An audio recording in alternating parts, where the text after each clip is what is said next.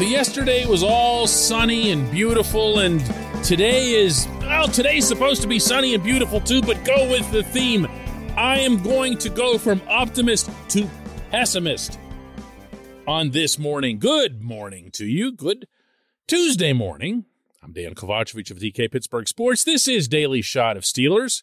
Comes your way bright and early every weekday if you're into hockey and or baseball. I also offer daily shots of Penguins and Pirates where you found this. I took almost entirely rosy stances yesterday. I went through the defense first, where it's a lot easier, and then over to the offense. And position by position, in some cases, player by player, said why things could go well, right up until I hit a cement wall in mentioning Matt Canada. So today we're gonna we'll call this Matt Canada Day because I'm just gonna be nothing but negative about everything. And we're gonna see how that works for me. Because right now, your favorite football team is predicted widely and by people putting money down to win 7.5 games this year. And yes, I know you can't win 0.5 without a tie, but there was a tie last year, so let's not pretend it's impossible. 7.5 wins out of 17. That, in and of itself, is pessimism. Because we're talking about a football team that was 9 7 and 1 last year, even though it had a horrific offense and an uncharacteristically leaky run defense. So, as I see it, for the Steelers to be worse than 9 7 and 1, and 7.5 wins definitely qualifies, they're going to have to be worse at things, not just winning and losing. They're going to have to be worse on offense, probably significantly worse on defense. Is that possible? The pessimist says, of course it's possible. Absolutely it's possible. And I'll start on defense again today, and I will not have trouble with this because I was in Minneapolis and I watched Dalvin Cook and every other purple wearing person in the stadium run at will over this group. And a lot of the same names are back. No, I would never pin anything like that on Cam Heyward, but Chris Wormley is still around. All the other band aids and tourniquets that were sent out onto the field for the most part are still around. It's nice to have Tyson Alualu back, but he's 35. It's really nice to have Larry Ogunjobi in the fold, but he's got the Lisfranc injury he's coming off of. That is not a slam dunk. This is a very real worry. No act, no posing, no role playing. It's a real worry. The same goes for the inside linebacker position. We can hope that Devin Bush regains his peak form from what's now three years ago. But the fact of the matter is, he missed a big chunk of the 2020 season and was not at all at that level in the 2021 season. And that's the nicest way I can phrase that. So, what are we talking about here?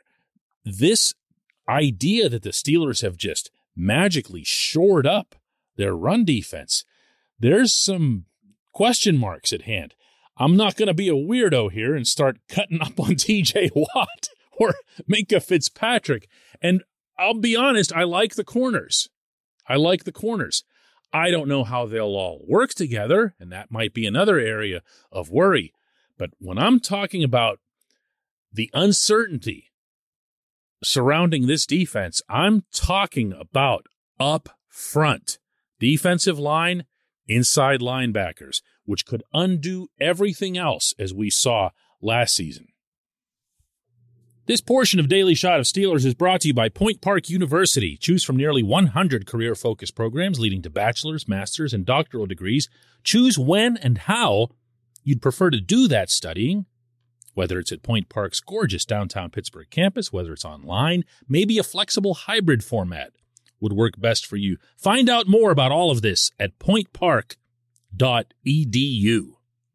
So that's how the defense can be worse. How can the offense be worse? Well, I guess you could just turn around and run backward. I mean, there's always that. Look, I get that it would be very, very challenging for the Steelers to regress from what they were offensively in 2021. But I don't think it's inconceivable. And here's why. Little known stat Steelers won nine games last year, and of those nine, seven of them involved fourth quarter comebacks. You know who engineered those comebacks? Yeah. And you know who, out of the four quarterbacks that'll be showing up in Latrobe, has that same pedigree? Yeah. And that's not something to just lightly dismiss.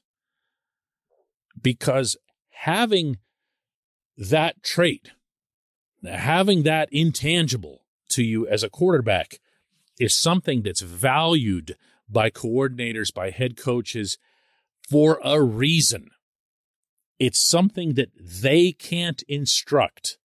It's something that they can't instill. They can't make you be a tough guy with ice going through your veins. They can't make you, the way Ben Roethlisberger did, relish those situations. Ben lived for that stuff. You talk to his teammates, they'll tell you they'd see his eyes get wide and he'd start chattering to them, challenging them in a way that wouldn't occur in other situations. He, he was there for that. And the Steelers could count on that. And the Steelers did count on that and got most of their wins, almost all of them, that way. I, I'm not here to bury the wide receivers all over again. There's some potential there, there are some inconsistencies. I'm not here to judge the offensive line. I'd like to think it'll be better than what it was last year, given the gazillion dollars that they spent on adding James Daniels, Mason Cole, and keeping Chuks Okorafor, but I don't know that. I can't trust either of the left guards, Kevin Dotson or Kendrick Green. We're still learning about Dan Moore at left tackle. Pat Freiermuth looked wonderful at times, but was anybody else bugged by the really, really untimely mistakes? Like at the worst possible times? Najee Harris has pretty much everything going on for him, but he also logged 90% of the offensive snaps last year. He can't do that in year two, and there's no backup yet in the fold that you would want to have even more than 1% of those snaps. But enough deflection and distraction here because we're really talking about two things when we talk about doubting the offense. One is quarterback, just because we don't know. At the moment, we don't even know who. And two is Canada, because the next good thing that we see from him in an NFL circumstance will be the first. That's quite the strike against somebody. When we come back, J1Q.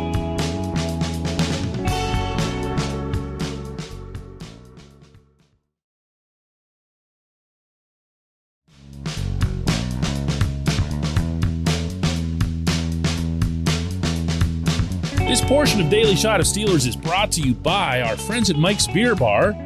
They're located directly across Federal Street from PNC Park. They are the one, the only, the premier destination in Pittsburgh for craft beer. More than 500 craft beers available, more than 350 of those local, and more than 80 of those on tap. Mike's can't be topped not for beer, not for the awesome kitchen and menu that's available, not for all the special events that are going on there. Check them out online at mikesbeerbar.com. Mike's Beer Bar, right across Federal Street from PNC Park.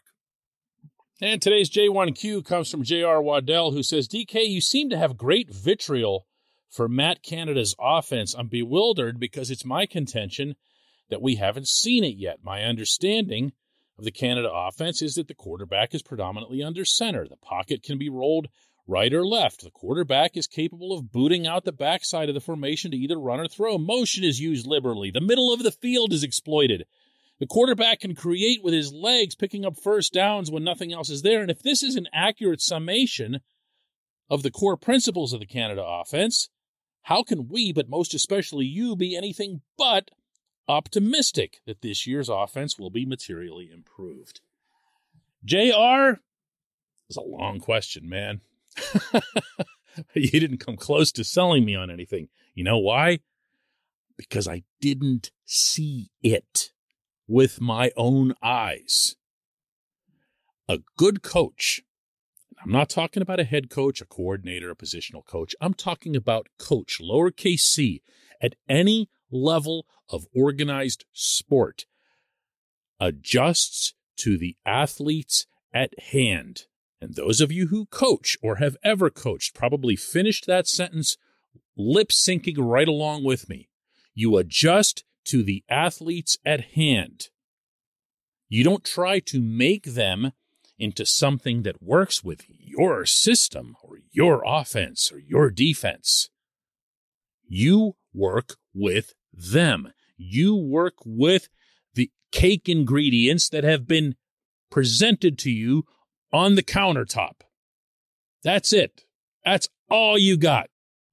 If you want to make strawberry shortcake and there are no strawberries on that table, you got to make another kind of cake. You know, like British baking show stuff.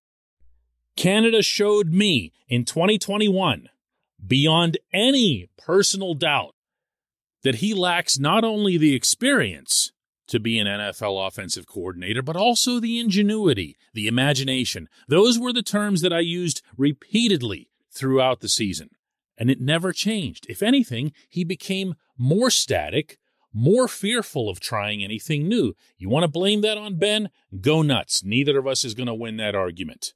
Neither of us is inside number seven's helmet. But I'll come back by repeating that number seven came back in seven of those nine victories. And I can promise you that if you feel that Ben was somehow the problem, and yet Ben was the one able to pull off those rallies, then what was Canada? What did he contribute? Like at all? Look, the optimism pessimism thing is, is is fun for a couple of episodes. But you make it sound here, and I'm retorting here gently. You make it sound as if we should all be required to be optimistic about the Canada offense just because he didn't have his players. And my very simple response is why? Why? What have we seen? What have we seen from Canada in the NFL that would make us say, hey, we really need to get this guy his kind of players? Why? Who's he? What's he done? Maybe he'll do it in 2022, maybe that's legitimate cause for optimism. To me, it feels like blind hope.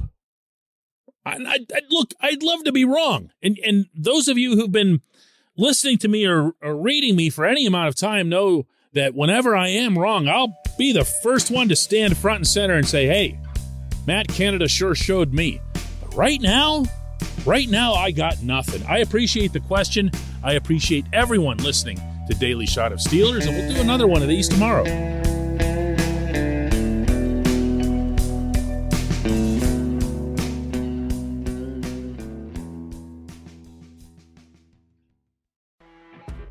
You know, when you're listening to a true crime story that has an unbelievable plot twist that makes you stop in your tracks? That's what our podcast, People Are the Worst, brings you with each episode. I'm Rachel. And I'm Rebecca. We're identical twins who love true crime cases that make you say, didn't see that coming, and we hate the people responsible for them. Listen to People Are the Worst now on Apple, Spotify, or wherever you get your podcasts.